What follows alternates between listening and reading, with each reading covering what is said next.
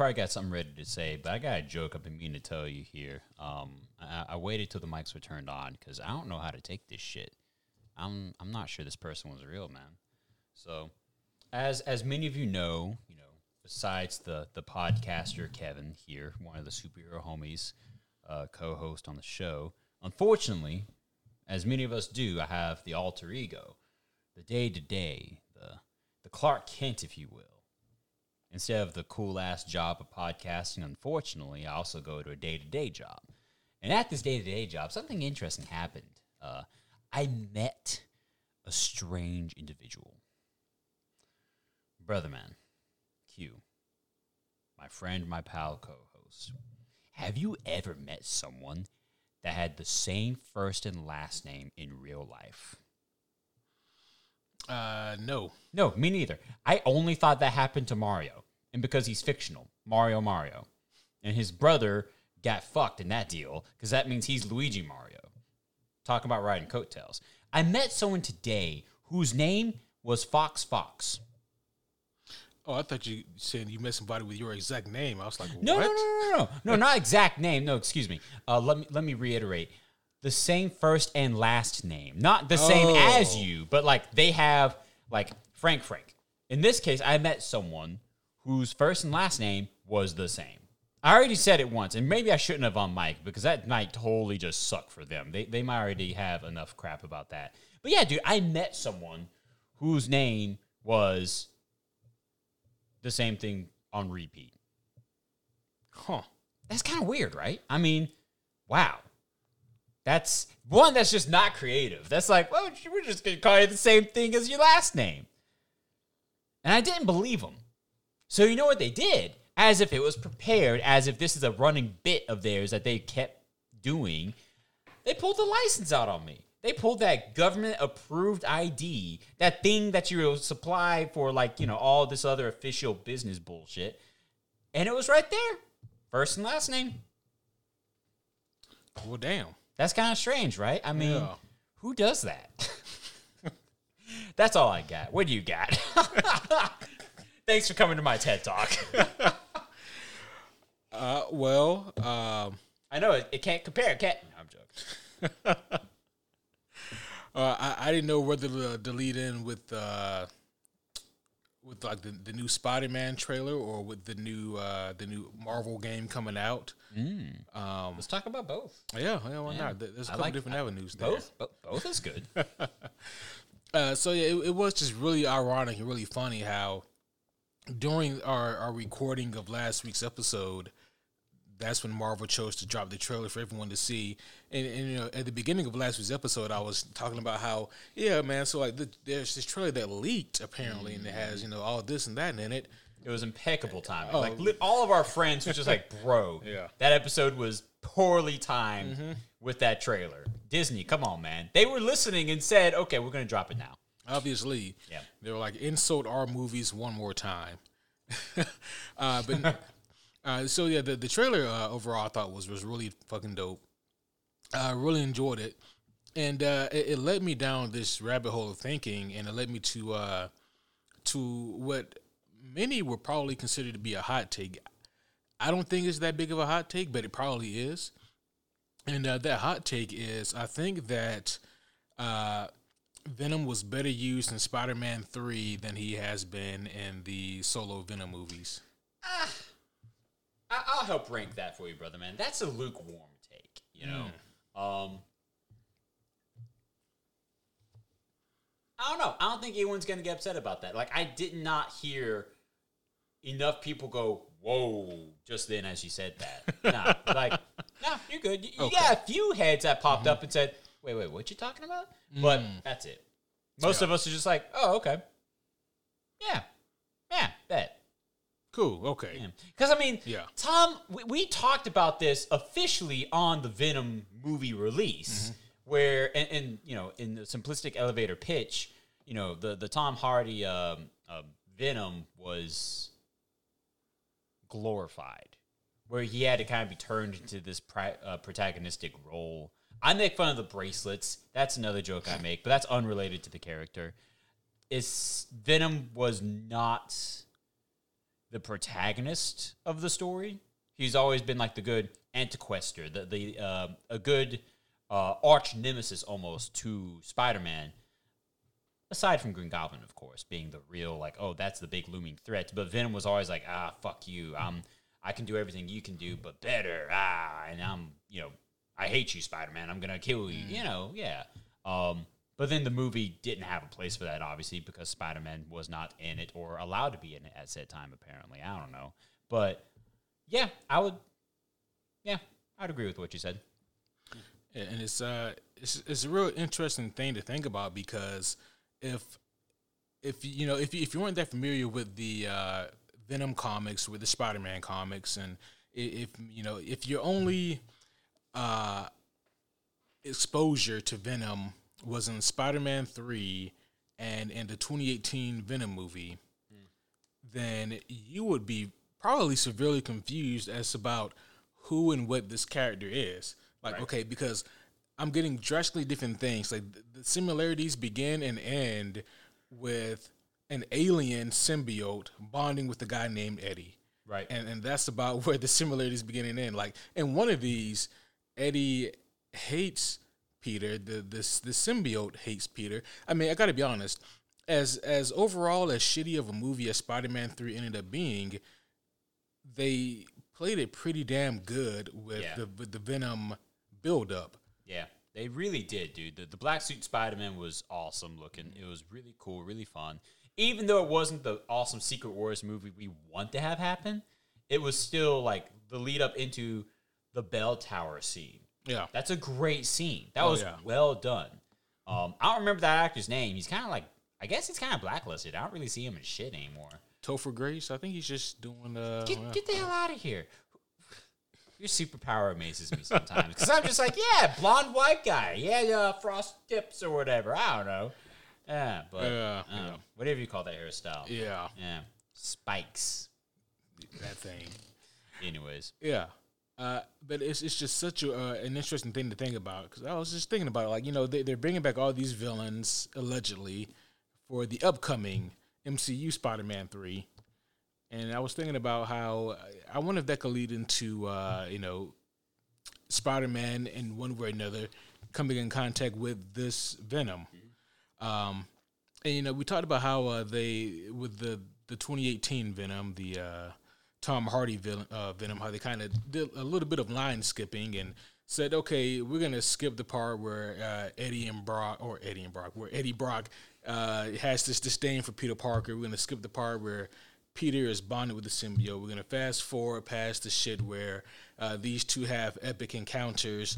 Uh, we're gonna fast pour, uh, fast forward past the part where uh, Venom is is a, is a villain, it's a bad guy, and we're gonna go straight to like the Lethal Protectors arc, where he is a, a good guy, and we're gonna try to spin a Venom movie that has no connections to Spider Man. Now, like you said earlier, we talked about that. that's a hell of a, lot. bridge. Yeah, you built a very long bridge. Yeah, and you know, it's like you said earlier. Great bridge of venom. Yeah, it's it's uh it's made of uh, black ooze and ichor. Uh, we talked about One might call it venom. yeah. We talked about, you know, you talked about that earlier, how you mentioned that, uh, you know, we, we've spoken a lot about just how uh, it doesn't really doesn't really add up, doesn't really make sense. Uh, it's it's a long fucking, like you said, bridge Yeah. uh, that doesn't really quite connect. Uh, but yeah, so I guess the more I say it out loud, yeah, I, it's like I, I to me it doesn't feel like a hot take, but I guess I just feel that like there's a lot of people out there who would have this whiplash reaction. I can get that. I can get that. So, segue me in. Why are we talking about Venom? What's on your mind? Oh yeah, but that's what the because I started with the Spider-Man three trailer, got me thinking about all the villains, all Yeah. the villains. So Cool, that's cool, how cool. we led. Because I was just like, where we, where, where did we come from? Where'd Yeah, you so- come from? Where'd you go? yeah, yeah. We we came from Venom being called Venom Venom. How he has the first and same last name. Yep, there it is. That Yep. would be the case. Yeah. Uh, but yeah, uh, have you heard of uh, Midnight, or have you seen the trailer for Midnight Suns yet? No. Ah, okay.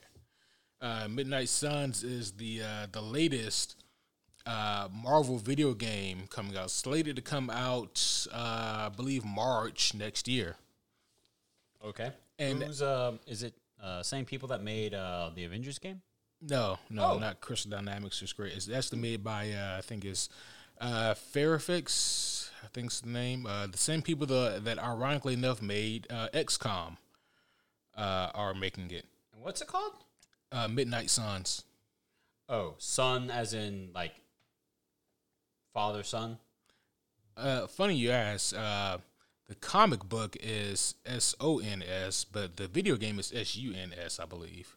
What the hell? Yeah. Or vice versa. I'm trying to remember which one is which.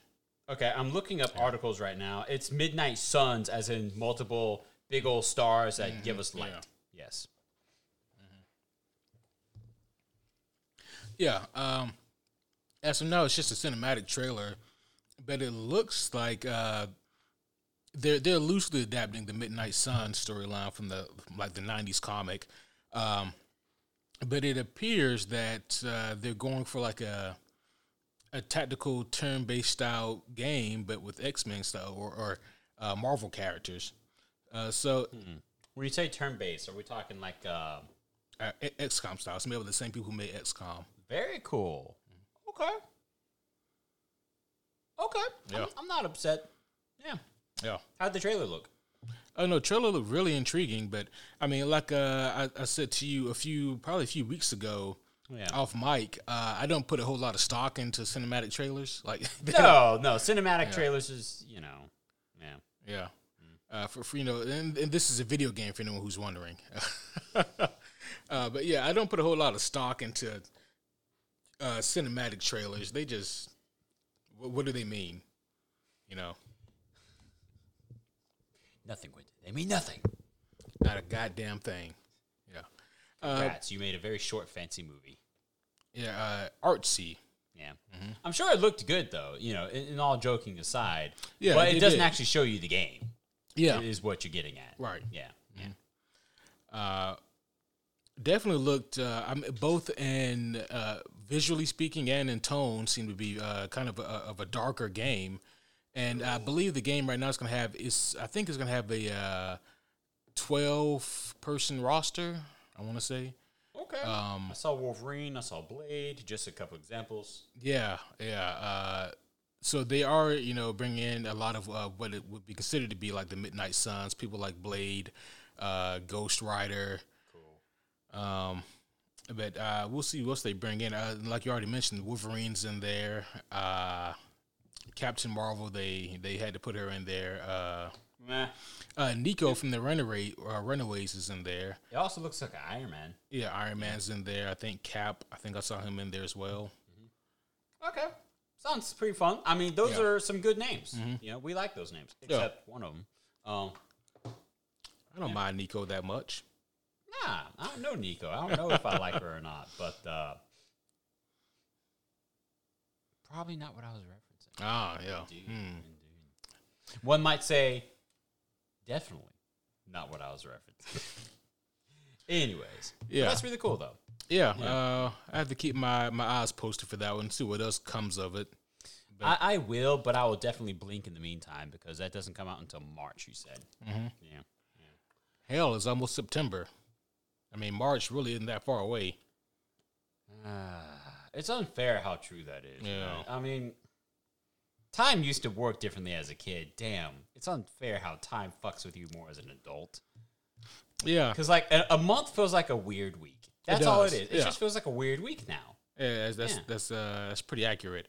Uh, I think that's a lot to do with because I, I thought about that a lot myself. I'm like, maybe it's because as a child you don't have a lot to compare anything to, Yeah. and so shit just seems longer. And then as an adult, the, more years you've experienced, the more quick those shits go by. I don't know.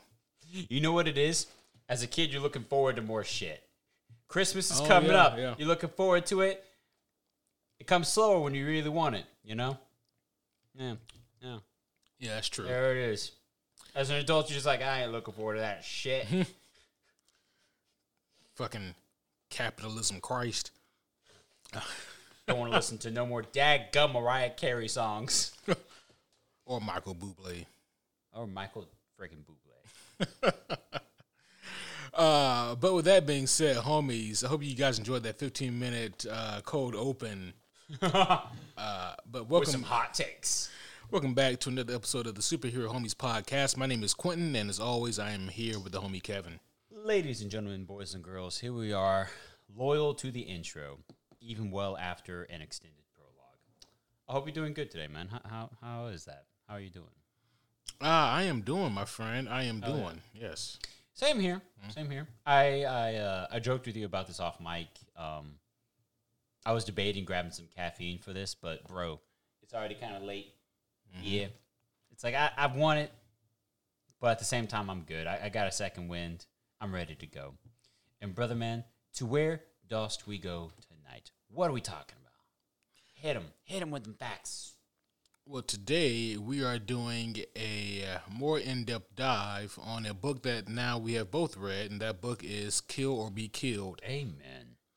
This is a book that uh, uh, we've mentioned it a few times. Uh, the first time I mentioned it was a few months back when I was first reading through it, Yeah. and uh, Uh, when he's uh, the the point in time Q is referencing is actually one of the first episodes we did regarding this uh, this genre. Uh, that being Q's reading corner, you know, where we kind of discussed the the current uh, books and, and comic titles on your palette. And uh, Kill or Be Killed was one of the the you know the outstanding ones that you had mentioned, and it was one that piqued my interest enough that shortly after said episode, I took a trip to the library, Q's you know bookshelf, and actually borrowed up the book, finished it, and uh, yeah, man, we definitely got to talk about it. yes. Uh, so, Kill or Be Killed is an image book, and uh, it is written by Ed Brubaker and drawn by Sean Phillips. Uh, those two are quite the duo. They've done a lot of work together. Uh, and Kill or Be Killed is arguably one of their best, uh, if not uh, their best work together. Yeah, I thoroughly enjoyed it. Yeah. yeah. Uh, Kill or Be Killed is, is a great, great read. Um, I have heard it uh, compared to a combination of Death Note meets Breaking Bad. Uh, I, I've heard, and uh, you know, I like the and like the more I thought about that uh, that comparison, the more I liked it, and then the more envious I became that I didn't think of that one myself. yeah, Uh, it's pretty good. yeah, yeah.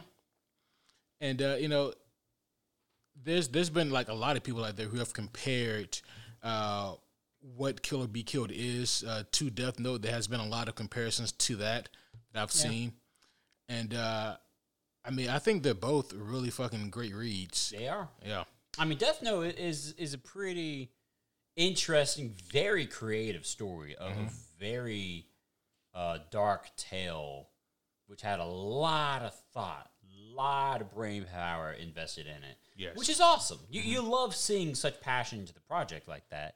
What was it like? Uh, obviously, it was a manga, and then what was it like? Uh, two seasons. I want to say they wrapped up the story successfully in two seasons, but it was a, it was a great story. Yeah. I know they had a couple movies. Really? Uh, oh yeah, I never heard about Death Note movies. Yeah. yeah. Okay. Yeah, uh, when you when you said seasons, I didn't know if you meant like like the movies or No, I meant the seasons. Yeah. Because that's all I know. Oh, there's, about, there's yeah. some uh, uh, anime as well. Yeah, two seasons of the Okay, anime. Yes, gotcha. yes, yeah, yeah. Yep. Because I've. Oh, that's right. There was live action shit. Mm-hmm. That's what you're referencing. No wonder my brain said, "No, I don't know what you're hmm. talking about." I thought you meant like continuations of the animated story, not the live action take on it. Which I don't know, man. I got scarred on that shit after trying Dragon Ball and then fucking Avatar. Like, man, ain't this some dog horse? And that's a creature that don't exist. It shouldn't. Dog horse. I And guess Irish Wolfhound will be the closest thing. But anyways, and you know, I've had uh, I had a, a really fun time reading, uh, you know, through Death Note. You know, when I first got it, and uh, I do have to say this, and this is no slight uh, to to anyone or to any of the creators. okay. Um, but I would say an an edge, in my opinion, that Kill or Be Killed has over Death Note would be the fact that, and again, this is I think just a, a difference in, in, in taste and and, and in stylized reading, but that is uh, to the surprise of no one, Death Note is very much, very much Japanese anime manga, meaning that a lot of people can do things just because they can. Like th- th- there's a lot of wonderkins in anime. Right, right, and and it's no surprise you bring that up because there's uh, many instances where you've actually voiced similar um, observations and even uh, you know um, critiques about the story like that because I, I thought for sure you were going to word it differently because we both had the same idea. I was guessing what you were going to say. You obviously knew what you were going to say. Um, I was I was about to fulfill like a if you asked me to say on mic what you wanted to say just then, my wording of it would have been like, oh, one of these is a much more grounded, realistic story, whereas the other one, because all the characters in Kill or Be Killed really exist. Yeah, they feel like real people. They're real human beings, yes. Not no real human beings who just so happened to be the the fucking like uh 500 IQ uh yeah, amazing at everything they do. Oh wait, what's this? There's a second 500 IQ son of a bitch. who's my direct opposition? exactly. Oh, and they're both masters at tennis for some fucking reason. Masters at tennis, moment. both Yeah. incredibly intelligent. Both you know kids. One of them is a fucking detective. Like there's there's a lot. There's a lot of well, actually, and I am. Yeah, it's, yeah. And- And, and, and, you know- and you're totally right about that. It's it's convenient and very anime style Mm. when it's like, man, thank goodness you're such and such. man, you're such an ugly fat ass kid, but thank goodness you're so great with guns and you're able to stop the zombie horde or whatever the case. You know. I mean, it's like uh, it's, it's it's it's part of the. Uh, I, I get it. It's part of the anime yeah. manga and kind there's a lot of draw on that. Oh, yeah. and I totally get it. But when comparing the two stories, That's just one thing that stands as a glaring difference. Hell yeah. And that's one thing that works for the betterment of Mm-hmm. Kill or Be Killed. I agree. Hell yeah, dude. Yeah. So I just want to put that out there. And again, that's not to put down uh, Death Note at all. No. again, I really enjoyed Death Note. I cannot stress that enough. You love to hate Light. Yeah. Yeah, Mm-hmm. yeah. He, he's a, a great character. Yes. So no offense there at all. please. Fucking sociopath for sure. great sociopath. Yes. Oh man. yeah. Uh, but it, it, it is. Uh, I, I I haven't thought about that story in a minute. Yeah. So yeah, good story. Ah, takes me back. oh yes. Back to my anime days. Mm. They weren't long days. Um, yeah, so the when when Kill or Be Killed first came out, it was no surprise that people would make comparisons uh, because th- there are uh, definitely some comparisons to be had between Kill or Be Killed and Death Note. Um, but I guess first of all, guys, so uh, I'm I'm gonna give a, a brief uh, description of what the story is, and then uh, after that, uh, beware because there will be some spoilers uh, that will be strewn about uh, our coverage of this story. Amen. Yeah, and uh, and also you know we're gonna keep it you know vague enough. We're gonna we're gonna we're gonna make it specific enough so that you guys are gonna be tempted to go out and read this book, uh, but vague enough so that uh, you guys still have a need to read the book. Challenge accepted. Challenge accepted. Uh, yeah, so Kill or Be Killed, guys. It's a story about uh, this guy named Dylan. He's about 28 years old. He's had a few setbacks in life. Uh, his life isn't exactly what one would consider to be ideal. He is uh, still in college. Um, he has a uh, roommate uh, named Fuckface. I actually forgot his name. Yeah, me too. Matt. I want to say Matt or Mark. I, I want to say it's something with an M. Yeah, because like M did sound very, very specific. Yeah. Uh, shouldn't take me long here, but um. Should be right there in the beginning. I don't know. I'm just kind of Yeah. filibustering. Hey. uh, Mason. Oh, Ah, yeah, yeah, yeah. I, I wouldn't have remembered that. It wasn't them though. so It wasn't them. Kudos to both of Yeah, us. yeah, uh, yeah. So his roommate's name is Mason, and uh, and and Dylan and Mason like they kind of like coexist. Uh, they're, they're not enemies Yeah. at the beginning of the book. You know, they're just you know kind of having their own thing going. I would argue acquaintances more than friends. Yeah. Yeah. Yeah, uh, yeah. I wouldn't used to work friends, definitely. No, no. Uh, but they're, they're not enemies for sure.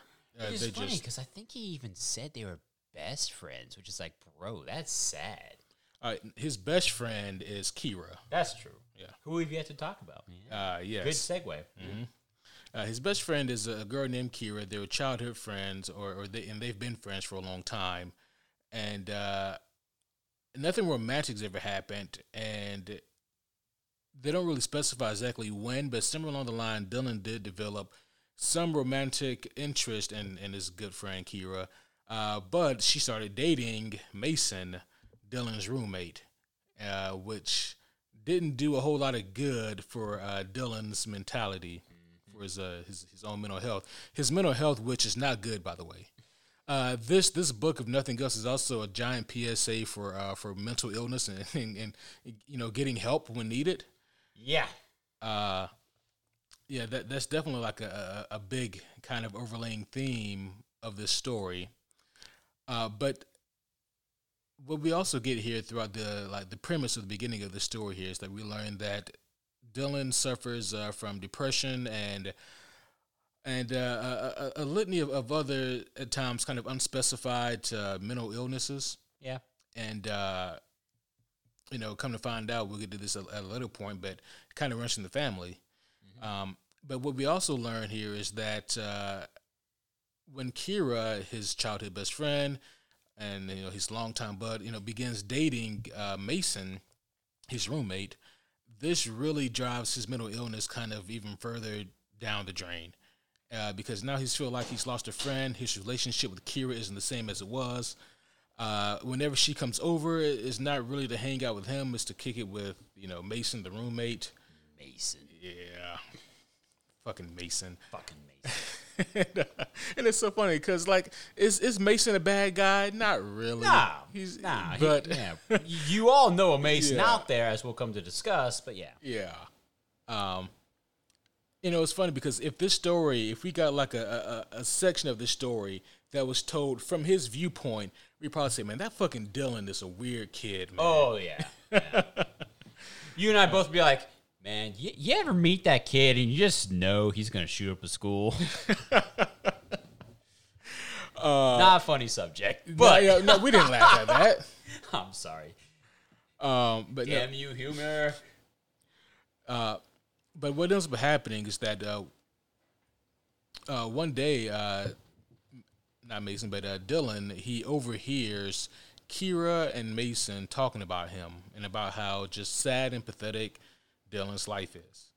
And this is kind of like the final straw because uh, there have been moments uh, in like the previous weeks where Kira had kind of been making moves on Dylan behind Mason's back. So it's kind of like this whole kind of uh, love triangle going on, the, the shit that no one really wants to be in, but you find yourself in anyway. Uh, and and so like after all this, Dylan thinks that he has a chance to be with Kira, and then he realizes, oh no, maybe I just don't. Uh, but so what ends up happening is that uh, Dylan he decides he's had enough. Uh, he's lost faith in society. He, there's just so much fucking evil and wrongdoing in the world, and like his small slice of his pathetic life, it's just uh, another thing to add upon the heap. And so he decides he's going to end it all. So he goes up to the roof top of his New York building that he lives in, and he jumps off. But then once he jumps, he realizes that oh shit, actually, I don't want to do this. Yeah, he, he opened those eyes and got the view from halfway down.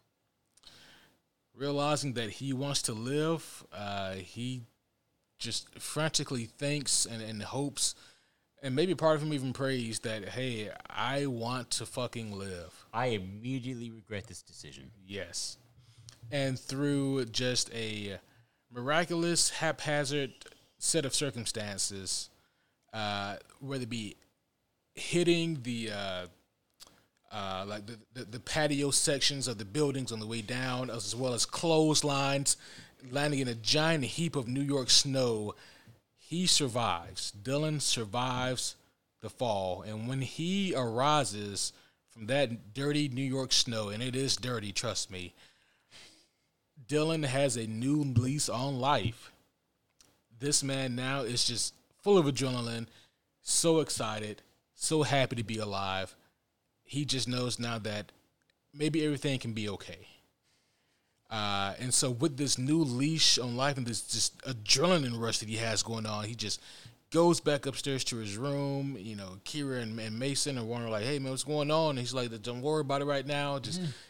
He goes right into his room and he's just kind of coming down from that euphoric high that he just experienced from a near death experience.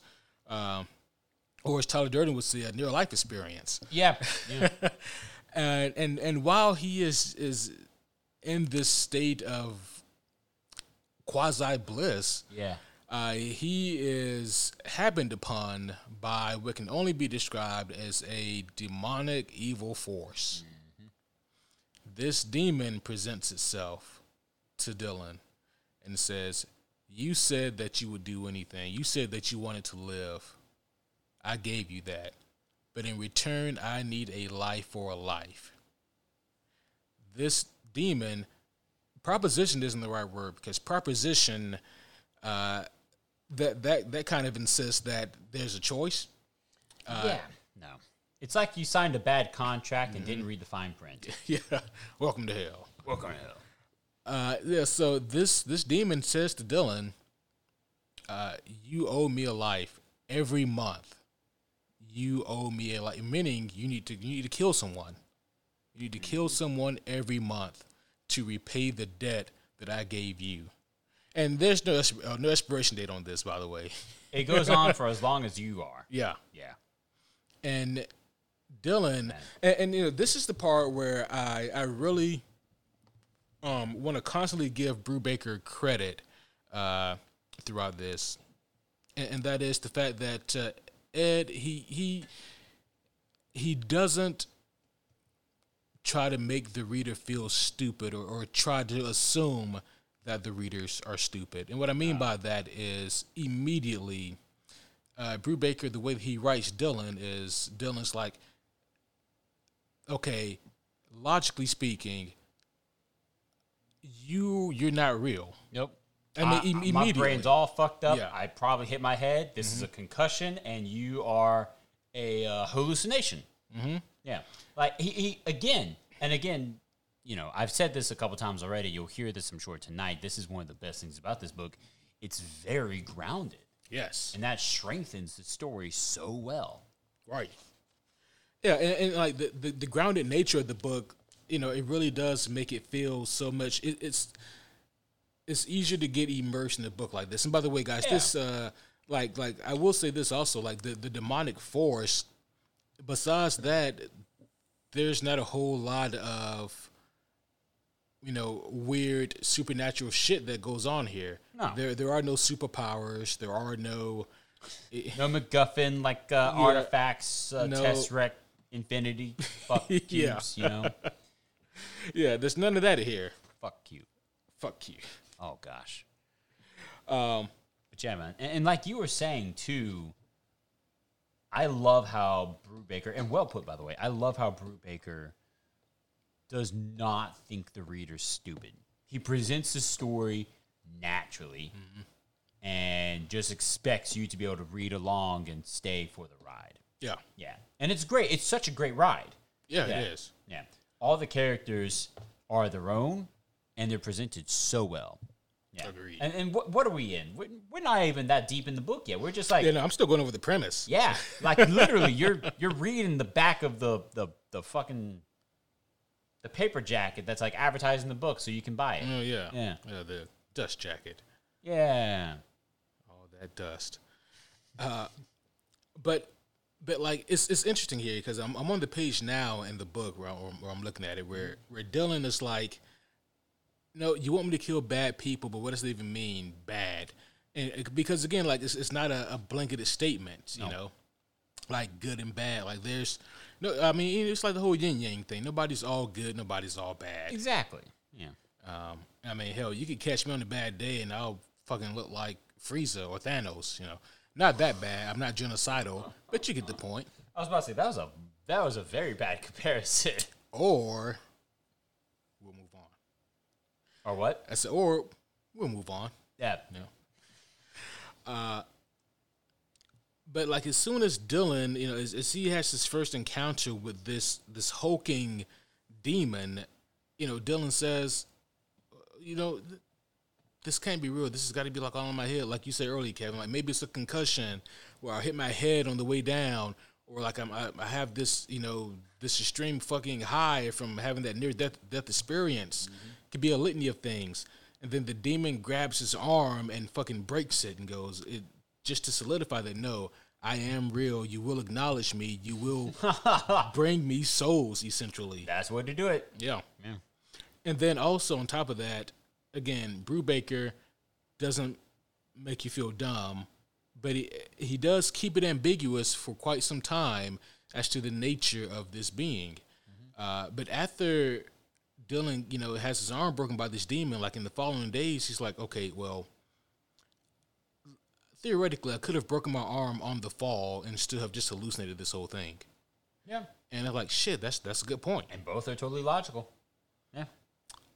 Uh, I'm gonna. Yeah, uh, well, one's a little more logical than the other. Uh, I hope that a lot of you are both, not. Both are within reason that they equally had chances of happening. Yeah, Well, so there it is. There it is. Let, let me retract and follow through in a more detailed, more accurate statement. Mm. There you go. You know, Demons are logical. Who are you? I stubbed my toe on my bedpost last night. Goddamn demon hit my toe. You hear me from the other room? No. You just stumbled. Uh. Don't be a bitch.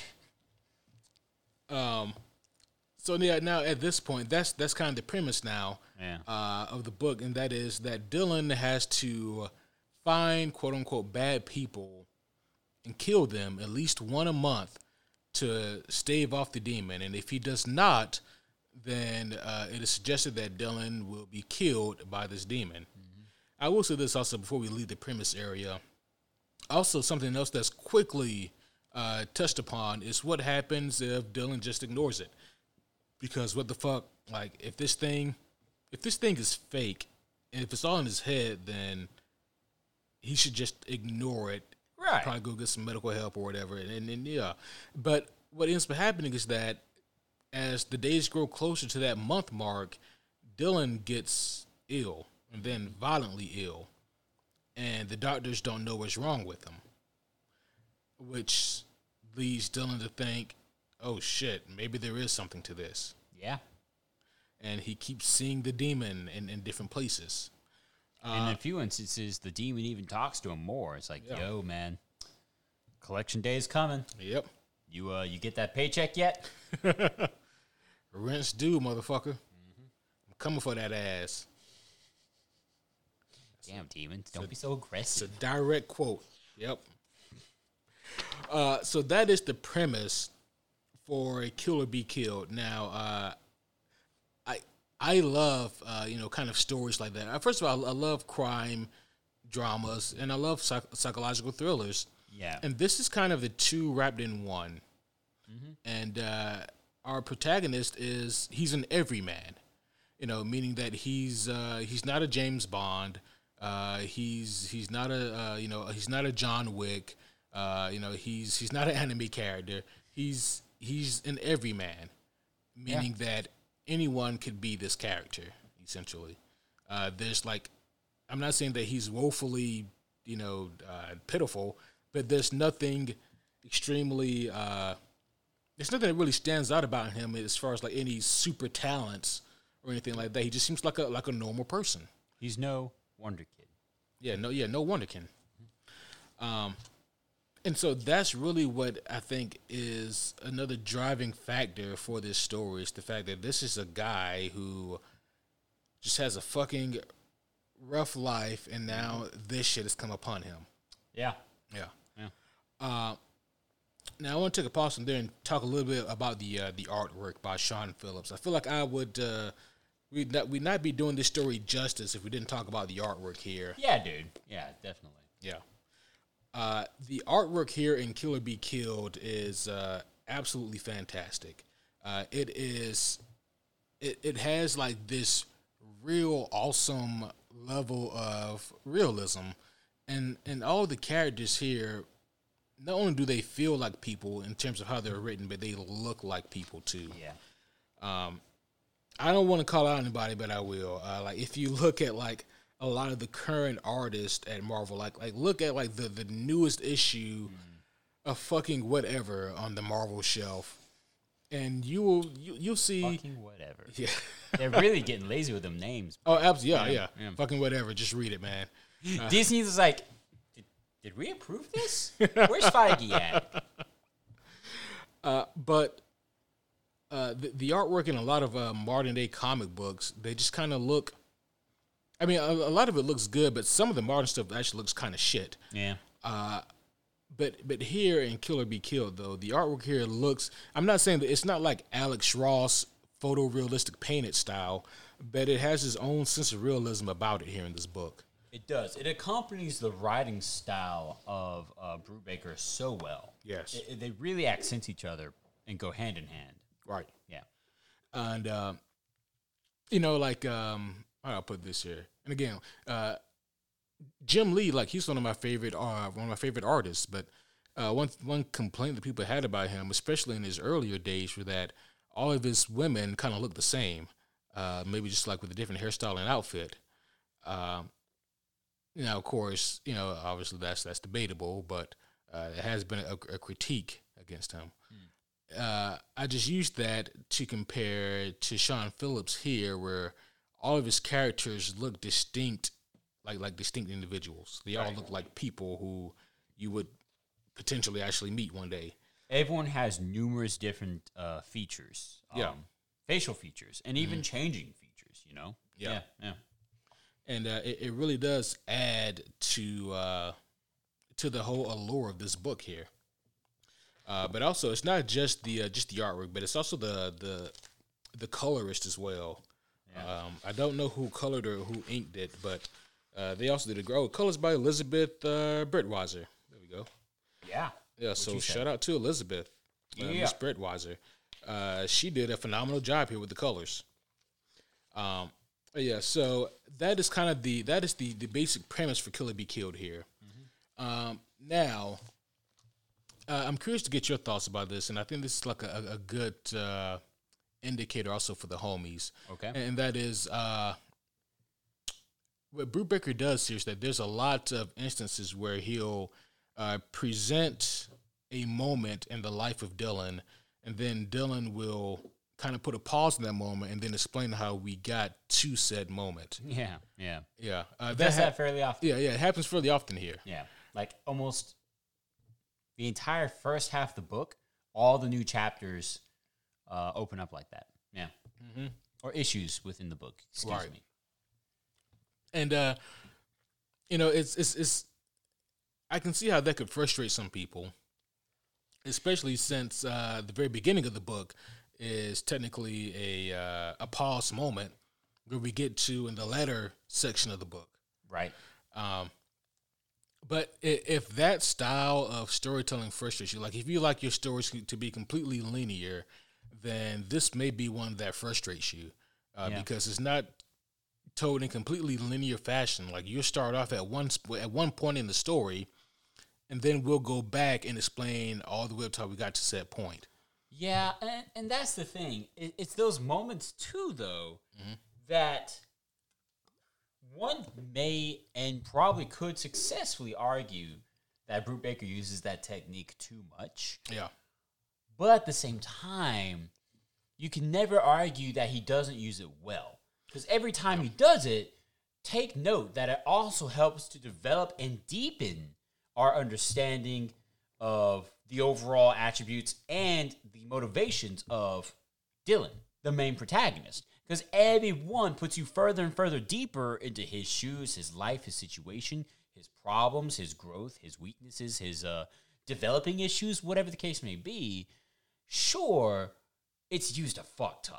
And he even makes fun of it himself a little bit in tongue in cheek moments, you know, but they're all very well used. So, you know, eh, one could say he used the hammer too much to build the house, but that's a fucking sturdy house. sturdy ass house though.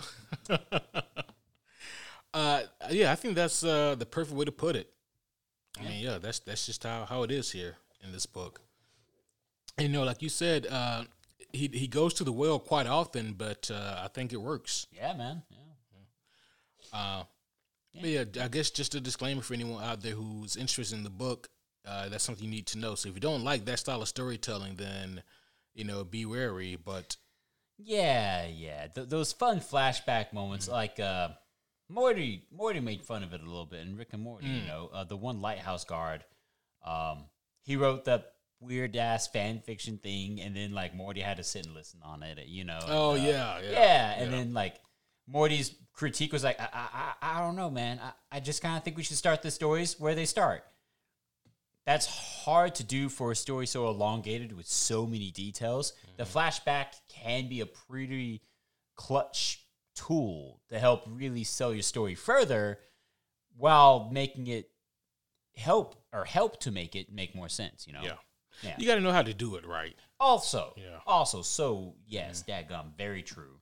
Because some people use the flashback, and it's like, okay, what the fuck are you doing? Are you trying to tell me another Ocean's Thirteen? Come on, you Right. know? Yeah, Yeah, like if if you They're use your, catch-all. exactly. Yeah, like if you use your your your flashback moments to inescapably get out of a situation that you've written yourself into, then yeah, you may uh, that may not be the right trope for you. yeah, Um, I tell you us does it a lot, uh, and and this is another story, another run that I thoroughly enjoyed was uh, uh, Brian Michael Bendis' Daredevil run. He does it a lot in that. You know, I read through that run last year, and uh, I mean Bendis he he goes to that well, but fuck, it was a great fucking ride. yeah.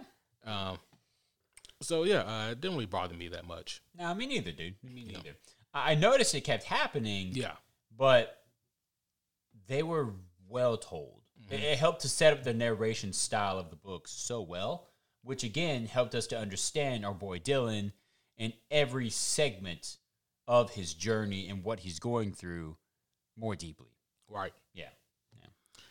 Uh, so obviously Dylan does have to kill here in this book. Otherwise, Yep. the story w- might have been a whole lot shorter. If he didn't, the cover's a lie. Oh no, the cover's still the truth: kill or be killed. yeah, yeah. Um, yeah. So we can talk a, li- a little bit about uh, about the first kill, and then maybe like uh, if you have a a, a favorite uh, kill or kill moment here in this book. For sure. Yeah. Uh, but uh, the first kill comes about uh, when Dylan's trying to frantically think about who the fuck can he murder, like who who deserves it. Right. Yeah. Um, and it's it's interesting here because taking a step back, if the demon, let's say that the demon is all in his head and that it's not real, and let's say that uh, Dylan is um, he's extrapolating like his own personal grievances with the world. Yeah, because he does have quite a few grievances with the way things are, uh, as as do many of us. Yeah, You know, um, and he voices them so well and with so much articulation and clarity in this book.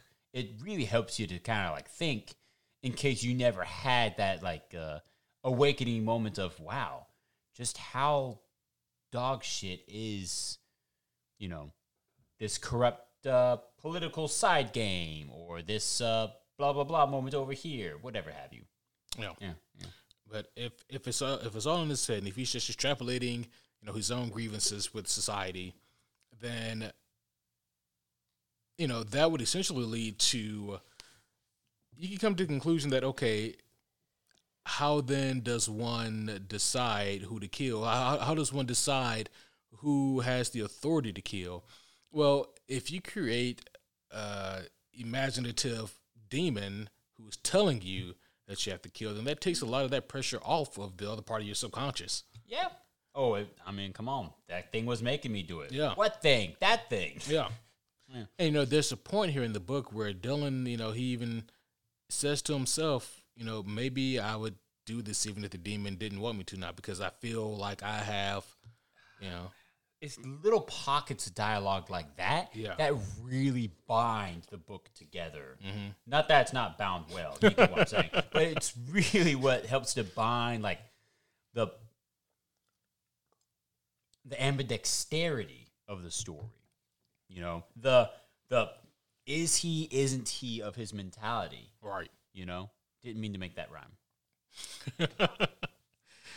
Uh, MC Kevin, everybody. In the house, Ooh wee. Uh, no one comes out for that album. No one. Everybody's like, nah, you can put that back. what is this? Bruce Willis singing? Nah, get out of here. oof. I actually don't know if he sings well or not. I always heard he had an album. I, I never said I need to hear that. You know, so I don't, it could Wow. be good. I know Russell. Crowe has an album. Moving on. Yep, we'll move on. Moving on. Uh, you know who does not have an album? This demon. Oh, really? Yeah, he does not have a demon. He's not having an album.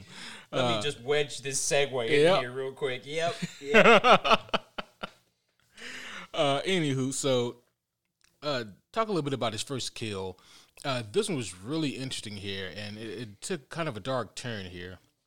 Oftentimes throughout the story, Dylan will go uh, to his childhood home, to his mother's house. And you know, it's here like the first time where he goes there that we learn that his father uh, is, is deceased.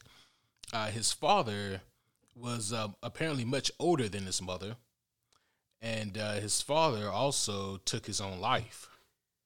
Yeah. Um, uh, come to find out, the father had a, a litany of uh, uh, of, of mental uh, mental health uh, problems and grievances that he was never, unfortunately, able to uh, overcome, and so the father ended up taking his own life. Uh, but the father was an artist of sorts and ended up uh, doing a lot of art for like uh, softcore porn magazines back in the day just to kind of make money, even though that wasn't his real forte, what he wanted to do. It's kind of what the father still ended up doing to pay the bills. Um, but you know, when Dylan was uh, went to go visit his mom, uh, just kind of clear his head, he ended up going through uh, some of the old stuff in his dad's closet, in his dad's uh, studio or whatever, his office, and uh, it's here where he uh, he saw a, a picture that uh, brought him back to a memory that uh, he had kind of forgotten about, and he had thought about one of his childhood friends. Uh, I forget the name of the friend, but when these two were, were young children, Fuckface.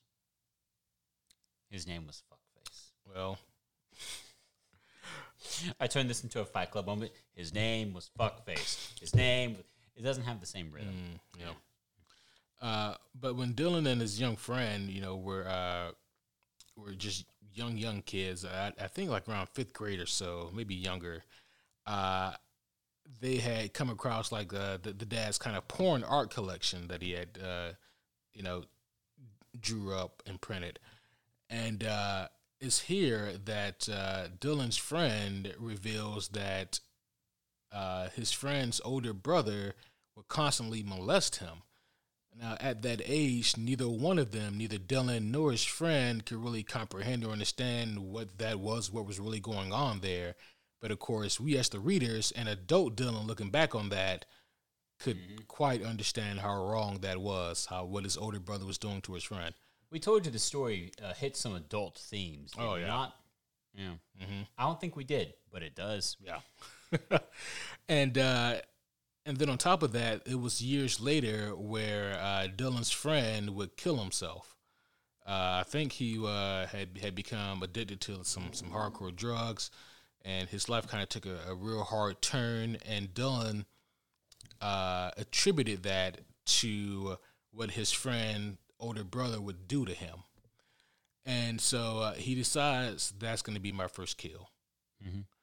and uh, I believe he actually takes his dad's handgun, and that may have actually been the reason why he went up there in the first place to his mom's. But he his his dad had a, a old fashioned like a little snub nose, Yeah, yeah. I think it was a, a little 38. yeah, a little, little thirty eight special, and uh, he he grabbed that and he decided he's gonna look up his brother's or not his brother, but his friend's brother's location, his whereabouts, and uh, that's gonna be the target.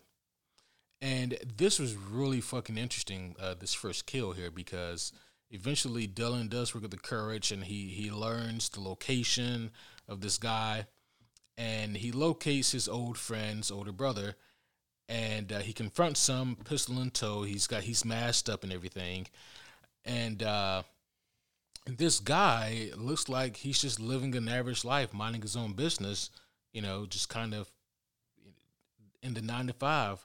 He doesn't look like a bad guy. In this moment, he's just a guy begging for his life who doesn't understand why he's about to die. Yeah. And uh, Dylan pulls the trigger, kills him dead. And for a day or two, Dylan is really fucking hung up about this because he doesn't know if he did the right thing or not. Uh, he may have just killed the guy who was a piece of shit, sure, but did this guy deserve death? And then, uh, shortly after this guy is killed, uh, it's revealed uh, via the newspapers and internet that this guy actually had like a slew of child porn and that he had probably done a lot of other really terrible shit to children. And now at this point, Dylan not only feels vindicated, but he now this is really where he begins to feel encouraged that okay, I made a difference where no one else did, And I didn't get caught. and I didn't get caught. Yeah. Yeah. Uh, and it- and, and it, it is so interesting to me how throughout this story, uh, it slowly translates from I'm doing this because this demon is making me do it to I'm doing this because no one else will. And uh, I, I think that's one of like the, the best aspects of this story, and for Dylan, that's a character. Yeah. So I, I really enjoyed uh, that session there with the first kill. Yeah, dude. Yeah. Yeah. And of course, uh, there's uh, obviously plenty of other kills as well, uh, because there has to be. But the book goes on more than a month. yeah, Yeah. Um, but eventually, throughout his killings, he ends up killing, uh, like uh, going for like corrupt businessmen. Uh, He ends up going for, uh, you know, like uh, other people who've committed what uh, he would consider to be extremely heinous crimes that are deserving of death because no one else will do anything about it. And it's so fucking cool to see uh, how Dylan maps out or how he strategizes these situations and how he executes them, and then how sometimes these plans hit snags, and how the fuck do I navigate my way out of this? Yeah. Uh, really fucking cool shit there. Uh, but also on top of that, uh, he inquires the wrath of the Russian mafia. Yeah, that was that was a cool cool addition to the book. Yeah. that, was that was actually a really smart thing to do. Uh, really made the story multi uh, layered. Yes, and and, and that's just kind of like one of the threats. So that's a known threat. It's the, Ruf- the Russian mafia. Eventually, very quickly, he realizes that oh shit, I have attracted the wrong attention. Uh, but on top of that, there is an unseen threat in the uh, in the guise of a detective who is studying these killings and slowly piecing together that this may all be done by one lone person. And then once uh, Dylan gains a reputation, or you know, as this mass vigilante gains a reputation, yeah. yeah. uh, this detective becomes you know even more engrossed about figuring out who this mass killer is and bringing him to justice. I'm trying to remember what does the city call the killer? Uh, Because I know he wears a red mask. Um, I don't know, but yeah, like either. eventually he is kind of seen as a vigilante, where it's like some people support the killings because, like, yeah, he's just killing pieces of shit. Let him go. And then others like, no, he's killing. You know, a very age old question. Like, i are they just if they're murderers of wrongdoers? You know, if they're wannabe Frank Castles, yeah. Um, which is fun to explore too. You know, the book does a great job of talking about it. Um, I don't know. I don't remember the name of the the the, the vigilante name he gave. I don't know. Yeah, yeah. Uh, doesn't matter. Uh, yeah, he, he does kind of uh, divide the city a bit, but uh, it does also seem like most people are a little terrified. Maybe that's because, hell, what does he draw the line at exactly? You know, uh, I mean, Didn't pay a Dylan, parking ticket. right? It's like Dylan knows, but uh, how about the rest of these people? right. And uh, I- I, I do think that I do like the uh, the Frank Castle comparison you made because I think that is uh, pretty apt. Um, because in a lot of ways, Dylan is more like a a toned down, more realistic version of the version of the Punisher. Yeah. You know, he he picks his targets and he goes out and he executes. Yeah, he researches pretty well actually. He does. because he he definitely like talks about in great detail multiple targets. Um, and yeah, there's there's a lot of like as you're reading it, like man, does this guy deserve to die? The way he's describing them, it sure does. But then remember, this story does such a great job of exploring, you know, um, both sides of the coin. Yeah. Yeah. Uh, earlier, I think you asked me like what was one of my favorite killings. Mhm. The coffee shop bathroom. Because Because literally, that was just kind of like, map that guy's entire schedule. yeah, Yeah. literally. And then it happened because he went for a coffee on a date, Yep. and he's like, "Uh, uh, uh give, give me a minute. I'm sorry, I didn't hear a single word you said. I think I knew that guy.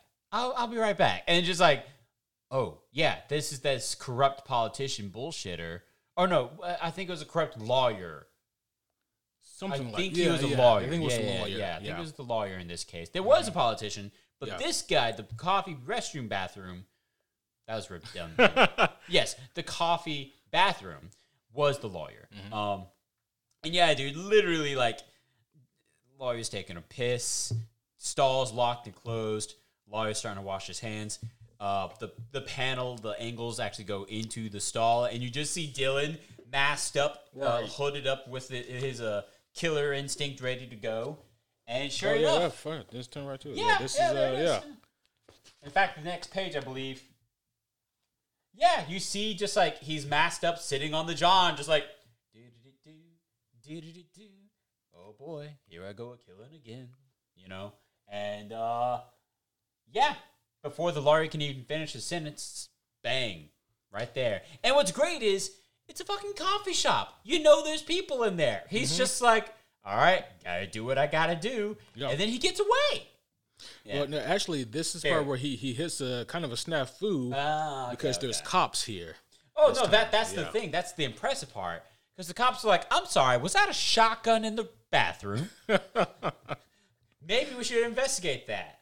Yeah, Yeah, and uh, yeah, so he, definitely hit like kind of a kind of a, a, serious snafu there because he had everything mapped out perfectly to even down to the time where not only did he knew this man would be in the coffee shop at a certain time, but he also knew that this man went to the bathroom at said coffee shop after having lunch. yeah, and so like he just really had you know uh, everything mapped out perfectly to the fact where he knew that he would toss his bag in through the side window of the bath of the building in the bathroom, uh, his bag containing all of his stuff.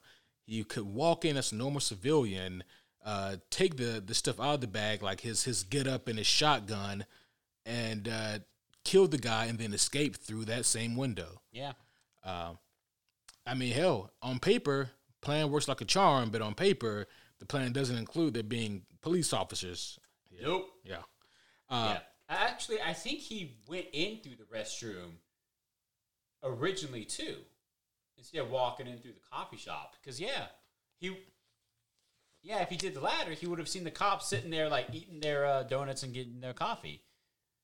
Oh yeah, yeah. I think Yeah. you're right. Yeah. Yeah. Didn't mean for that to come off stereotypical. I just realized like I just inadvertently made a, a stereotype joke. Yeah. yeah, there it is. Uh, and as a matter of fact, um, I think also that this is an instance where we hit another one of those moments we talked about earlier, where uh, like this issue ends with, of course, Dylan getting the kill he wants, but then he's confronted by the cops, guns drawn. But then next chapter, oh no, I was wrong. Next chapter, it does continue on. Okay. Yeah, th- there is a chapter here where he's in a very similar situation, high tense. What the fuck happens next? And then it's kind of a well. Let me tell you how I got to this point. Sounds about right. Yes. Um. Yeah, so it's pretty fucking impressive here what he does. Uh, he does try to make it a point though. At no point does he ever kill uh, any cops. Uh, so he, he doesn't want to. You know, he he he has morals, a vigilante with morals and standards. Yeah. he's got a code. Which, you know, I guess you could argue argue is a vigilante in general. I don't know. I can't think about it. Eh, Yeah, um, mayhaps. mayhaps. Yeah. Although I'm pretty sure Frank Castle, depending on who's writing him, doesn't give a fuck if he kills a cop or not. Yeah, he's kind of like you know, if you're in my way, then you're against my code. Basically, yeah. Uh yeah. Um so Dylan does have a lot to combat right now. So I mean as a matter of fact, it's after this kill that like the city goes into a lockdown of sorts.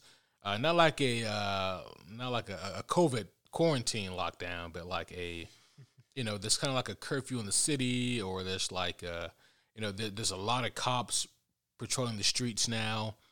Uh, they're making it known in the papers that hey, we're looking out for this mass vigilante. Uh, they, they're doing uh, stop and searching on people. Uh, they're bringing that law, law that law back, like the stop and frisk. Um, so anyone who has like any kind of conspicuous bags, like the cops can just stop them. So you know this is really potentially uh, putting a hamper in, uh, in in Dylan's plans. Uh, but it's really when he incurs the wrath of the uh, Russian mafia, uh, where shit really begins to get uh, out of out of hand for Dylan. Uh, because up until that point, he had gotten pretty pretty good, uh, all things considered, at his uh, vigilanteism. You know, he had gotten pretty pretty slick with it. He he had done his research and all that. But now, dealing with the mafia, you're dealing with a whole nother. Yeah.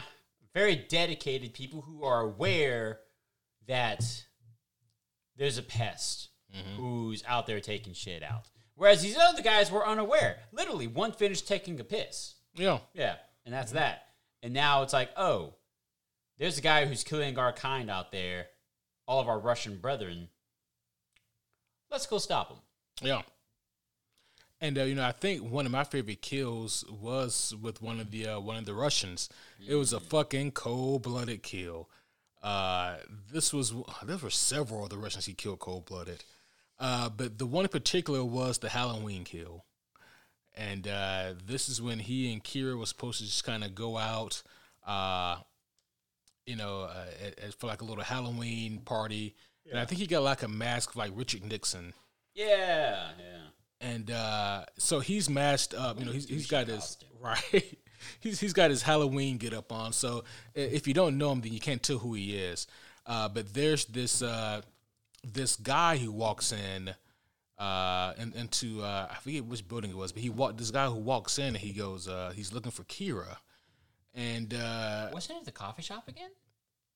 I, I don't know. Nah, me neither. I don't remember. Uh, but he asks about Kira, and Dylan quickly deduces that okay, I'm pretty sure that Kira doesn't know this guy, and I'm pretty sure that guy is a fucking Russian.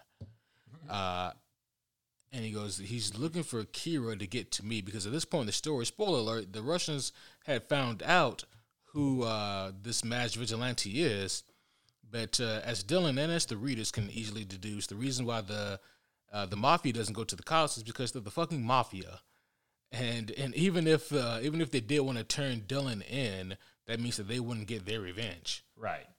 Um, so they definitely wanted Dylan for himself. So they knew that it was a guy named Dylan uh, who, you know, bought uh, off, uh, we'll say, off-brand pharmaceuticals from a drug dealer. Uh, they were able to extrapolate that much information, and that's all they fucking needed. What a politically correct way to say he bought drugs. you know, it's funny, man. Like if uh, if if if you uh, smoke a, a lot of marijuana, then people call you a pothead or whatever. But like, meanwhile, they're taking a bunch of Xannies and Adderalls, and I'm like, what do I fucking call you? I know, right? yeah. Uh, yeah. Uh, and, and that's kind of like a, another small thing that Dylan talks about here because he, he does get he talks about how fucked up the health system is too, like uh, the, the or the medical. Amen. Man. yeah, Preach it, man. Preach which uh, it uh, it definitely is, definitely is. Um, yeah, th- there's a lot of uh, a lot of social cues and commentary at play here in this book. Yeah. You guys couldn't tell. It's pretty good. Yeah. It's pretty awesome. Go Uh, but the yeah, book. uh, the, the the kill though, the Halloween kill. This guy who asked about Kira who Dylan uh, through you know uh, eavesdropping and, and putting two and two together is able to realize this guy is with the Russian mafia. Um, he uh, approaches the guy in his car, and uh, Dylan again he's masked up, so the Russian can't tell who it is, and uh, Dylan says to the guy like, uh, "So uh, you, uh, you're looking for uh, Kira?" And the guy goes, uh, "Yeah." And and Dylan, uh, he goes, "Why are you looking for her?" And and he he gives some kind of bullshit answer that Dylan knows is bullshit, but it's just enough to know that okay, this guy needs to go. And uh, he had grabbed a knife from the kitchen in the restaurant that he was just in, stabs the guy in the neck, uh, cleans the knife off, throws in the trash can, and walks away. And uh, it was fucking. It was a, a beautiful, cold blooded mess. Yeah. Yeah, I really love that. Uh, what I also really enjoy about this book too is that, um, we, we kind of touched on this earlier, but like in the beginning, when he's being coerced by the demon, we see the demon a lot more. But as the story progresses, we start to see the demon a little bit less and less, and he he'll pop up here and there. But really, once the ball gets rolling, the demon kind of just standing back metaphorically. Yeah, that's true. Yeah, uh, you know, it's like how do you say a lot with a little? You know. Um. Yeah, so uh, let's go ahead and get to like the uh, the the third act here of this story here, where uh, Dylan, after attacking his roommate Mason, uh, Because that's what friends do. that's what friends do. Uh, Dylan is uh, is put in a uh, what do you call it? Psychiatric ward. That's the one. That's the that's. Yeah, I was like, what do you call it? One flew of the cuckoo's nest. Uh, but yeah, he's put in a psych ward. Yep. Excuse me. And uh, it's here where he gets up to more shenanigans. But we also realize that there is a copycat killer. Yeah. But this one doesn't have the same rules. It sounds very familiar, especially to our comparisons of Death Note. fucking uh, Death Note. Yeah. Yeah, yeah, yeah. Yeah. Yeah. Um, I I mean I I completely. I, I would not be surprised at all if Brubaker drew some inspiration from, Death Note. You know. Yeah, yeah. Yeah. Um. Especially how the second killer was akin to the second Death Note killer, in that this one may or may not have shared the same moral code. And uh, you know, like that that's the the interesting thing here, uh, because the uh, the detective who had been kind of following the, the killings of the mass vigilante, like she was the only one who was able to piece together like, are we sure that this is the same guy because his methods and modes of killing aren't the same. You know, I don't know how many times we've encountered that mentality in storytelling. You know, j- just to withdraw us real quick from the, from the subject matter, um, where there's like a killer out and they're doing this and that and it's all bad, but they have rules and they kill a certain way. They leave like a certain calling card or you know code of ethics, whatever have you. But then the killings happen again in a totally like similar, very identical way, but then somehow there's just enough detail off that at least one cop or detective, whomever like the the other protagonist is, let's just face it, is able to decide, nah, that's whack. It ain't the same person. It's a second person, a copycat. Mm-hmm. It's like, how many times have we run into that now? Because it's in the moment it would no it would be nowhere near as easy to decide okay yeah this is definitely a different killer No. you know it, Yeah. it wouldn't be Yeah. it really wouldn't be like that that's not like everyone's first guess whenever you play clue you know come on Mm-hmm. yeah but i don't know it, it's just interesting to me Yeah. um yeah but again the story has to progress one way story has to progress one way. Yeah. And, and there is sufficient evidence that it makes sense. oh if, yeah if no, there wasn't, if there then- wasn't that's where you're like no yeah, like, how'd you put this together? Yeah. Uh, but the fact that like the the letter that was written was vastly different from the letter that Dylan wrote in the paper. Um, the fact that uh, the the the device he used to to make the letter wasn't anywhere in the premises where they found the copycat killers. Uh, the mo didn't match. Um, I mean, the only thing that matched was like the visual appearance and the gun. Yeah. Uh, The big thing too is that the copycat killer did not abstain from harming the police. No, in fact, he harmed anything. Yeah, Yeah, which is like, no, bro, you missed the point. right. We're playing baseball over here, and you're throwing a basketball. Come Yeah. on, yeah. Um, but uh, yeah, so and, and also it's um, at this point like this detective doesn't feel like a protagonist. Definitely feels like an antagonist. Very much so. yeah. From our, our POV, yes. Yeah. Yeah. Oh yeah. Yeah, because she's she's aiming for our boy Dylan. You know, we want we want him to pull through this thing. Uh, so now, right now, Dylan is uh, is, is kind of screwed uh, because he's stuck here in this psych ward, uh, trying to do what he can do to get better, uh, so he can get out.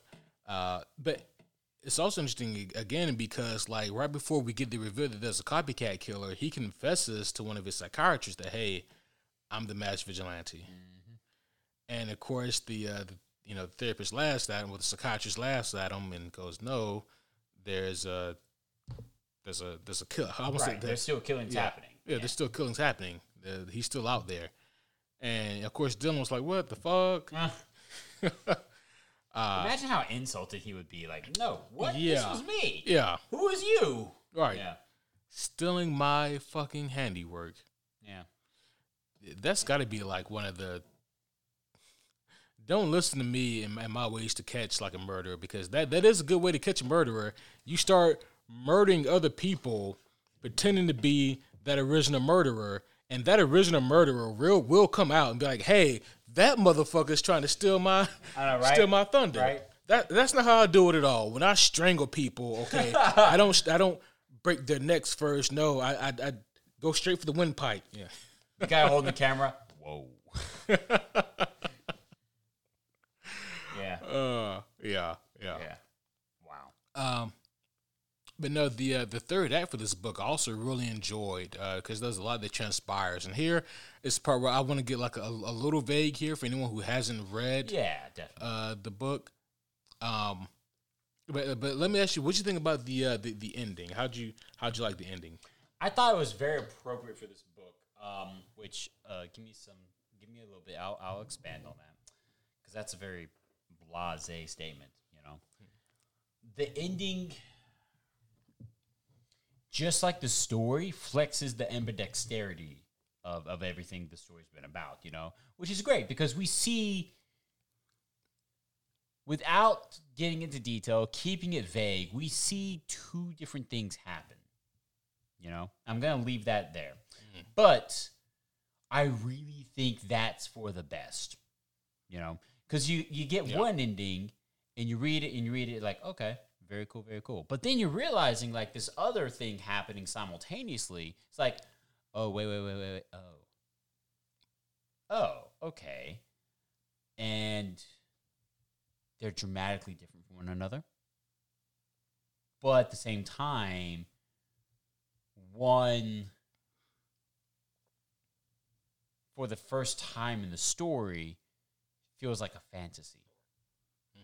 One for the umpteenth time in the story feels like a realist continuation. Yeah, And it makes total sense, especially for the journey that we experience with our main man here, uh, Mr. Dylan. Um, I thought they were well put together. I'm not going to go into details, obviously. right. That that would be a very insulting thing to do, especially because it's such a fun book to read. yeah, You know, so I'm not going to rub people of the punchline of the fun, but it is. I thought it was actually very tastefully done. I really like it. Now, nope, I'm not going to talk about that. Never mind. How did you think? Uh, what did you think of the ending? no, I uh, I really dug the ending actually. Hmm. Um, Great, good, good, good. Yeah, uh, because I feel like what we got was uh, it was like, oh man, so so this is happening. This is how it ends, and then it's like, oh no, this is how it goes down, and then you know you realize that at some point, okay, this was mayhaps just what Dylan wanted to happen. Yeah. Uh, but now we see that this is what really went down. Yep. and uh, it's it's super interesting, man, because like it's, I mean, it is such an appropriate ending uh, for this story, and uh, I don't know how you do any. And you know, it's funny because like even um, uh, with what what could be considered like you know the the kind of uh, fake out uh, ending that that we get for lack of better terms it's like even with that, I was like, oh shit, you know, okay, I, I see what's happening here. Yeah, and and, and you and you bought it. Yeah, yeah, you're And reading it like- yes, they. You, Oh, you- okay, fuck yeah, Yeah. cool. I, I can ride with this. right. Yeah, Yeah, and you're like, oh, you know what? Maybe, maybe not. I know, right? Like, oh, I, I can go with this. I can go with this. Turn a couple pages. Oh, yeah. huh. Uh huh.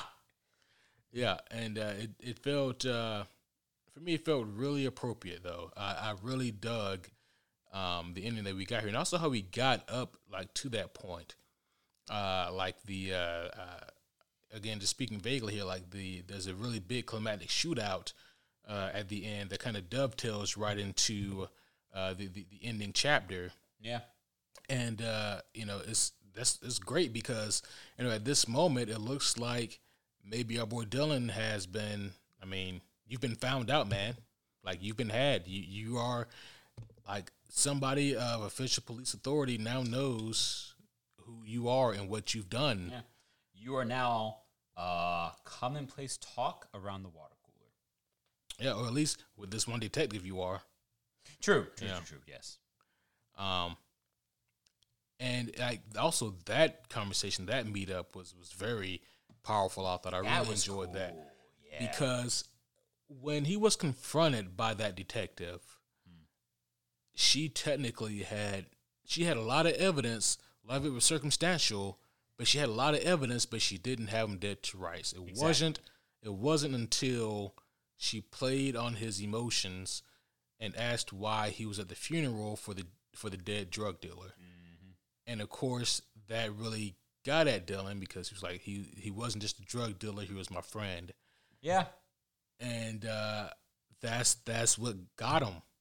It's like, man, that's and I guess that is like the, that's how you catch somebody. You know, you play on their emotions, get them Yeah, to say, that- that's why you gotta hide that shit. Yeah. And you become a kingpin, drug lord, mass murderer, vigilante. Not all of the above. That'd be a really confusing character. Yeah. Just some of the above, please and thanks. to my knowledge, I, I don't believe you ever so, sold drugs in said book. No, Uh, no, yeah, no, no, no, no, no. He bought. No, that he did. Uh, yeah, so like the way that this story ends again uh, was was definitely like the story or the ending that the story needed. I feel. Oh yeah, agreed. Yeah, and uh, I was uh, I was very very impressed by it all throughout. Uh, I thought that it had a, a very consistent tone and pacing throughout the book, even with all the uh, the cuts and jump backs. Hell yeah. Um, there was only one time where I feel like the story maybe slowed down some, uh, but even then, uh, I didn't mind it.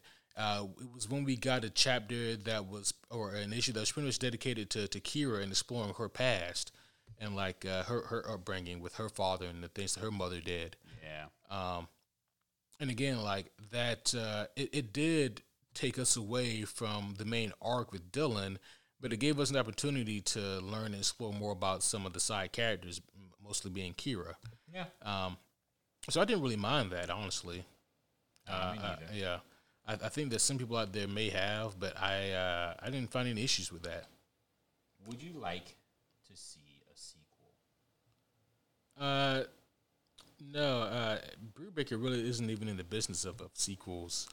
Uh, He's like, no, I already wrote that twos. story. Yeah. Yeah.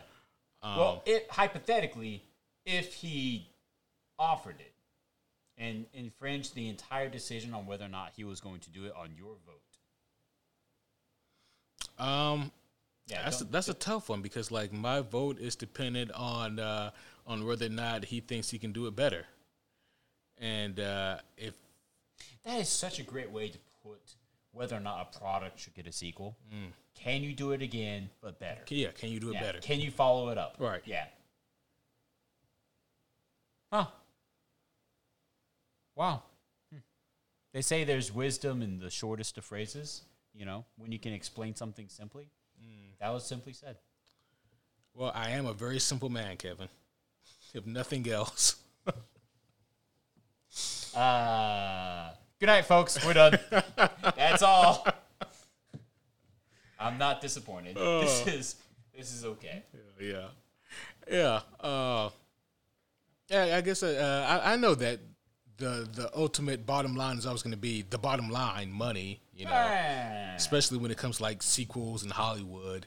Yeah. You know, they don't give a shit about if they can do it better. They give a shit about if you can get everybody to go see it. Right, right. But- I.e., Fast and Furious. God damn. Fucking Fast and Furious. Well, I haven't made fun of him recently, so. Um, that's such a great way to put it, dude. I, I'm of the same mind. No, no, Yeah. I I do not believe it needs to be told any differently than it already has. I believe the story is strong and pure, and that no, Ed Bra- Ed Brubaker should not try to do it better. If there's anyone who could do it again, it definitely would have to be him. But nah, man, it doesn't need it. It's a great story. Mm-hmm. You know? Yeah. yeah. Let a great story have a great ending, mm-hmm. and let it stay ended. Yeah. Yeah. You know, I agree. Um, I think that uh, again, this has really uh, realistic characters. It has like this this looming mystery about this demon and about like what is this? De- is it a demon? Is it in his head? Is it something else? Like what is it? And you know, they they keep that over your head for for a good long time in this book, going back and forth. Um, and again, like the, the artwork, I thought was fantastic. I really enjoyed the uh, the pacing again in this book, and um, like if you guys are able to get your hands on the uh, deluxe edition, it's a really easy read because it's uh, again they, they make it difficult to want to put down, and uh, the entire the entire run is collected in one deluxe edition. It is. Uh, and also, for those of you who are actually going to go search and look this up, because we definitely know who you homies are who consider the books that, you know, Q and I discuss and uh, actually, you know, go in and read them because we also get your messages. Kudos. This is actually an image publication. Don't know if we've said that yet. We have. We have? Good, good, good. I'm going to repeat it. it is image. Um, and also, as far as the deluxe edition goes, uh, a lot of uh, it's hard to get a lot of Brubaker's image stuff, uh, and I think that Kill or Be Killed has been out of print for a little while now. The deluxe, the deluxe edition, at least. Yeah. you may be able to find uh, other versions that come in like trade paperbacks, so you may have to uh, collect them in that manner. Uh, but uh, regardless, it is worth the read. If you guys can find the deluxe edition that has it all in one, definitely go for that. Uh, I would definitely recommend it. Yeah. Um, much, much better. yeah, yeah, just to have it all in one go. Um, also, I think that Kill or Be Killed is one of those books that uh, that reads better the more you read it. I can see that because this is a book where you can easily miss some niche, small detail that really helps you to like have a deeper appreciation for everything. Yeah. Yeah. Uh, so let me ask you this: uh, Would you uh, ever like to see a uh, a movie adaptation or a miniseries adaptation of Kill or Be Killed?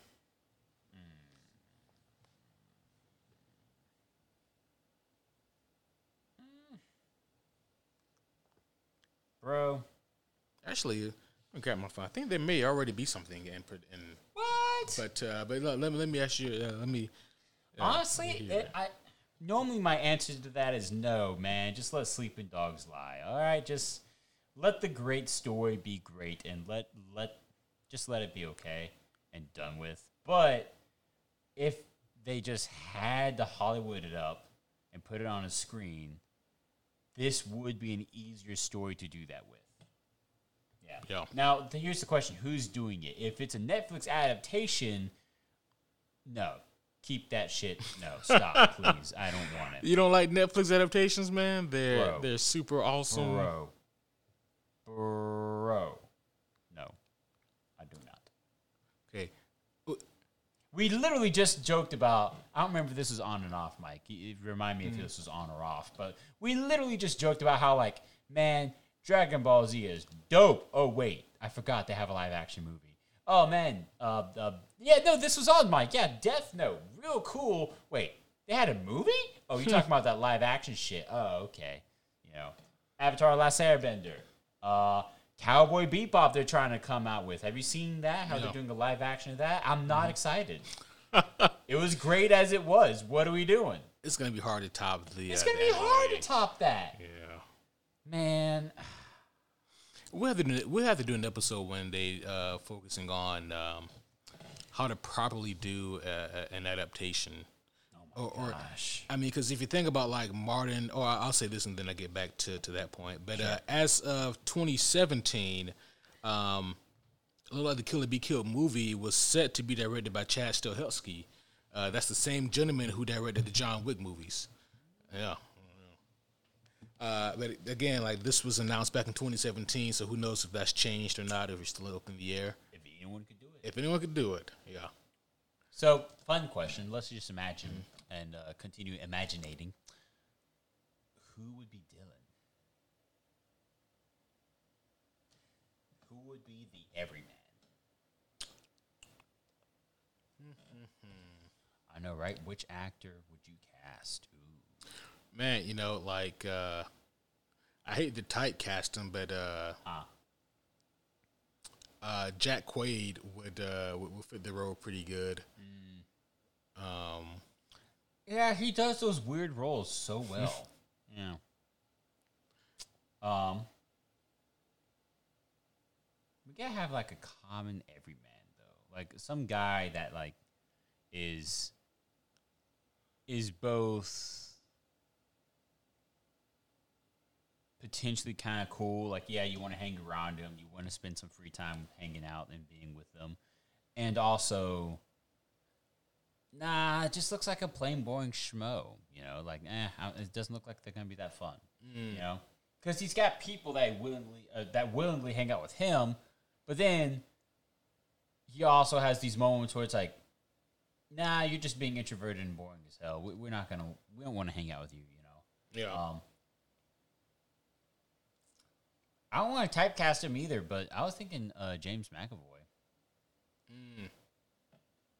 That's not really a typecast for him though. He'd be another crazy person. Um Yeah. I, I'm gonna throw a uh, I'm gonna throw a wild horse at you then, like a, a, a wild, wild fucking option. Just flex that superpower. What? Who is it? Um, yeah, man. The, the the wild card I was thinking, man, put Tom Holland in there. I'd buy that. You Yeah, remember the movie we done. watched? Oh shit! Like, what are we doing? Yeah, I'm. De- I mean, you already got my vote. You don't have to pitch. I bought the product. Why are you still trying to sell me? oh, I am a Tom Holland fan. Yeah. like without a doubt. Yeah. yeah, yeah. yeah. What's what, the- what were you trying to tell me? What What was the pitch you were going to drop on me? um, this movie you watched a few months back was a pretty decent flick. The Netflix one? Yeah, the yeah, the, the devil yeah, with the the Robert Pattinson was in it. devil Uh, all the time. devil all yeah, the devil all the time. That's it. yeah, yeah, yeah. No, that was a pretty cool movie. It was it was very different. I, I liked I liked the storytelling um, method that they used there. It was really Yeah. cool. Yeah. Yeah, it had Spider Man, Pennywise, Batman, and Winter Soldier. You know, like just star studded cast. Yeah, that's true. yep. Uh, uh, but no, like after seeing Tom, because that was the first thing like that I had really seen from Tom Holland, you know, outside of Spider Man. So like I know that you can, I know that he can be, you know, charming and witty and and, Yeah. Pe- and Peter Parker, but like can he be, you know, something that's Dramatic. yeah, Yeah, And- and, and that's that exactly really why I did it. watched that one too. Yeah. You know, because I I wanted to see was this guy made in a Disney cloning factory just to Hmm. be Spider Man, or is he actually some some cool top dog shit? No, he's cool. yeah, He's good. yeah. Everyone did really good in that movie. They really did. Yeah. Yeah. Um, and again, what's his name? Fucking uh, Robert Pattinson. Yeah. That was a movie I also watched because I wanted to see how he would do. Mm-hmm. Because my only experience with him was um, Oh, Uh, Twilight. I was about to say Titanic. And I was like, nah, nah, nah, not that romance. The the bad romance. Oh yeah, Twilight. There it is. The other T. yeah. Um, but then Lighthouse was amazing too. Lighthouse was was really So yes. Um, I thought he did a, a really great job, and uh, uh, Tenet. Tenet. yep. Tenet was good. Yep. Tenet was good. Tenet was good. Um, yeah, he's he's really been making the, making the case for himself. By so. the way, the answer to your question is yes, homie. Listening right now, we are just going to talk about movies for the rest of the episode. uh, yeah, yep, yep. Amen. Uh, but no, yeah. So like, if uh, if this movie does get off the ground, yeah, I think there's a slew of people who would uh, who who could do the role, you know, really good. Yeah. So it's just so it's just gonna depend. Um, we'll see what happens though. You know, hopefully it does get made. Uh, but no, man, you got any final thoughts on uh, Kill or Be Killed? I'm good over here, man. Uh, thank you again. Uh, I, I'm now saying it on mic. I said it off mic already. Thank you for letting me borrow the book. um, I, I joke about it, but I do deeply appreciate uh, the the library card I have for the Library de Quentin. um, you already know, homies, that we're gonna keep doing our awesome comic book reading. Uh, but yeah, I think that's all I got, dude. Yeah. Um, if I haven't been able to sell you guys on Kill or Be Killed yet, then I don't know what I have to do. Uh, I, I- can't imagine what things I can do. Buy one get one free.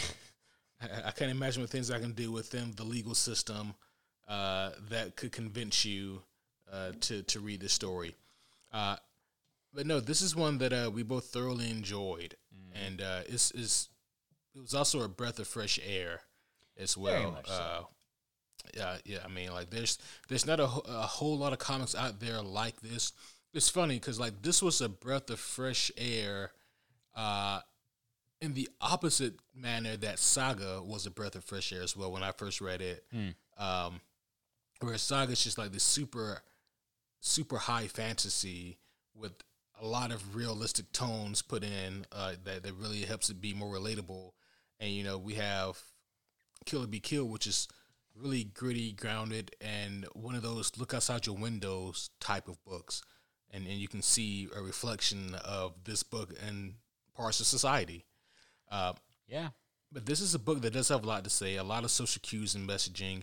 Uh, th- there's a lot in here about uh, the way that society sees itself, a lot of things about how society lets things go, uh, how society doesn't maybe doesn't punish uh, or, or doesn't seek justice, uh, and, and what some people would consider to be the, the right method or, or manner.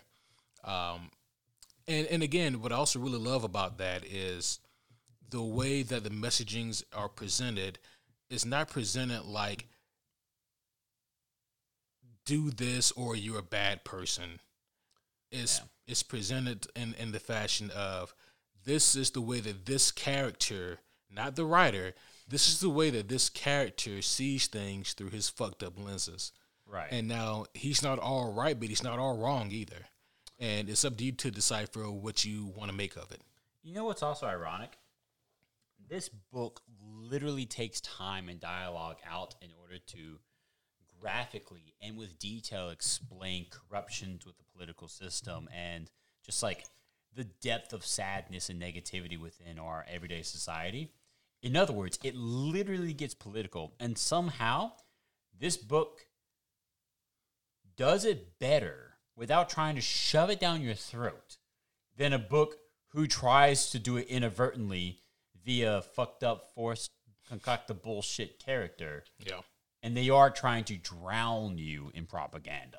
Yeah. Whereas this book literally types it out word by word and literally says, hey, shit's happening. It sucks. Medical system's bullshit. Talking about real issues. Mm-hmm. Does a better job of presenting it to you without having to, like, you know, fabricate a, a fucking message and and parade it like it was a character. So Yeah. the- know. amazing, amazing Yeah. how easy that was for Brubaker. Right. Damn, The- it's like all he did was like, man, let me just be real, huh? huh? It's the the difference between Looking at you, uh, fucking Marvel. the difference between writing a you know an in depth, personalized, realized character versus self insertion. Yeah, Ah, yes. You asked if I had anything else to say. Apparently, I did. So I think I'm good now, though. Excellent. Well, that is all we have for this one, homies. I uh, hope you guys enjoyed uh, this uh, slightly spoiler, but mostly spoiler free review of Kill or Be Killed. Amen. Um, great read. Hope you guys enjoyed this one. We had a blast with this. Uh, Kevin and I are going to Dragon Con soon. Hell yeah, we are. Dragon Con, which is Comic Con of Atlanta, Georgia. uh, very much so. And uh, so that'd be a lot of fun. Uh, maybe some of you homies uh, or, will be there. Um, if so, uh, come on through. Buy us a drink. Hey, uh, yeah. no, I said buy us a drink. I didn't say we are going to buy you drinks. Uh, but uh, that's gonna be all for this one, guys. Uh, we will see you on the next uh, on the on the uh, we will see you guys next time on the next time. Uh, that is all for now, guys. But until then, my name is Superhero Homie Q, and I am Superhero Homie Kevin.